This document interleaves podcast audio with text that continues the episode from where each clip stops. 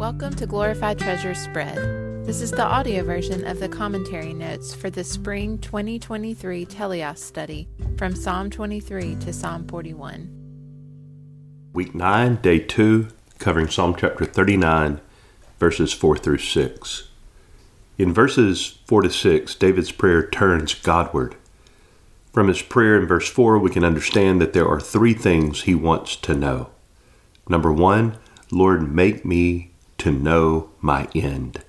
Number two, what is the extent of my days? And number three, let me know how transient I am.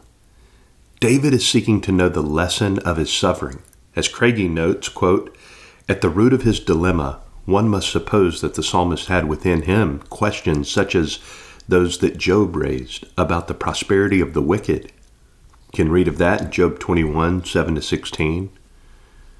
The sin would lie in answering such questions in anger and haste, which could only imply that God was not just and fair in his dealings with human beings. Close quote from Craigie.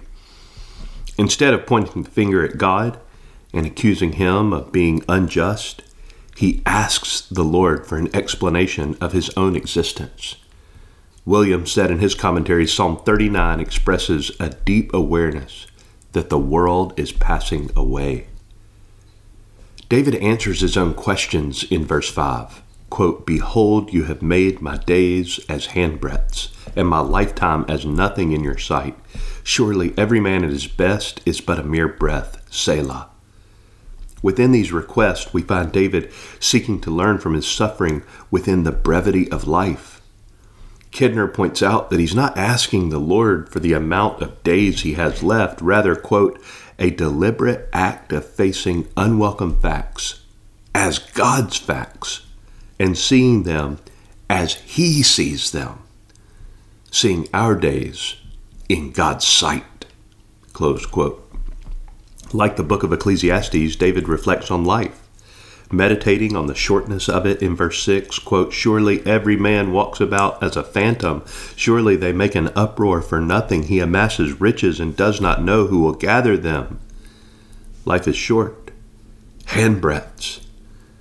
What can we learn from this word? Hebel a mere breath verse 5 this is the same word that the author of ecclesiastes uses throughout his meditations Kidner says to expose the fatal insufficiency of all that is earthbound. The following verses speak to this exposure. Yet you do not know what your life will be like tomorrow. You are just a vapor that appears for a little while and then vanishes away.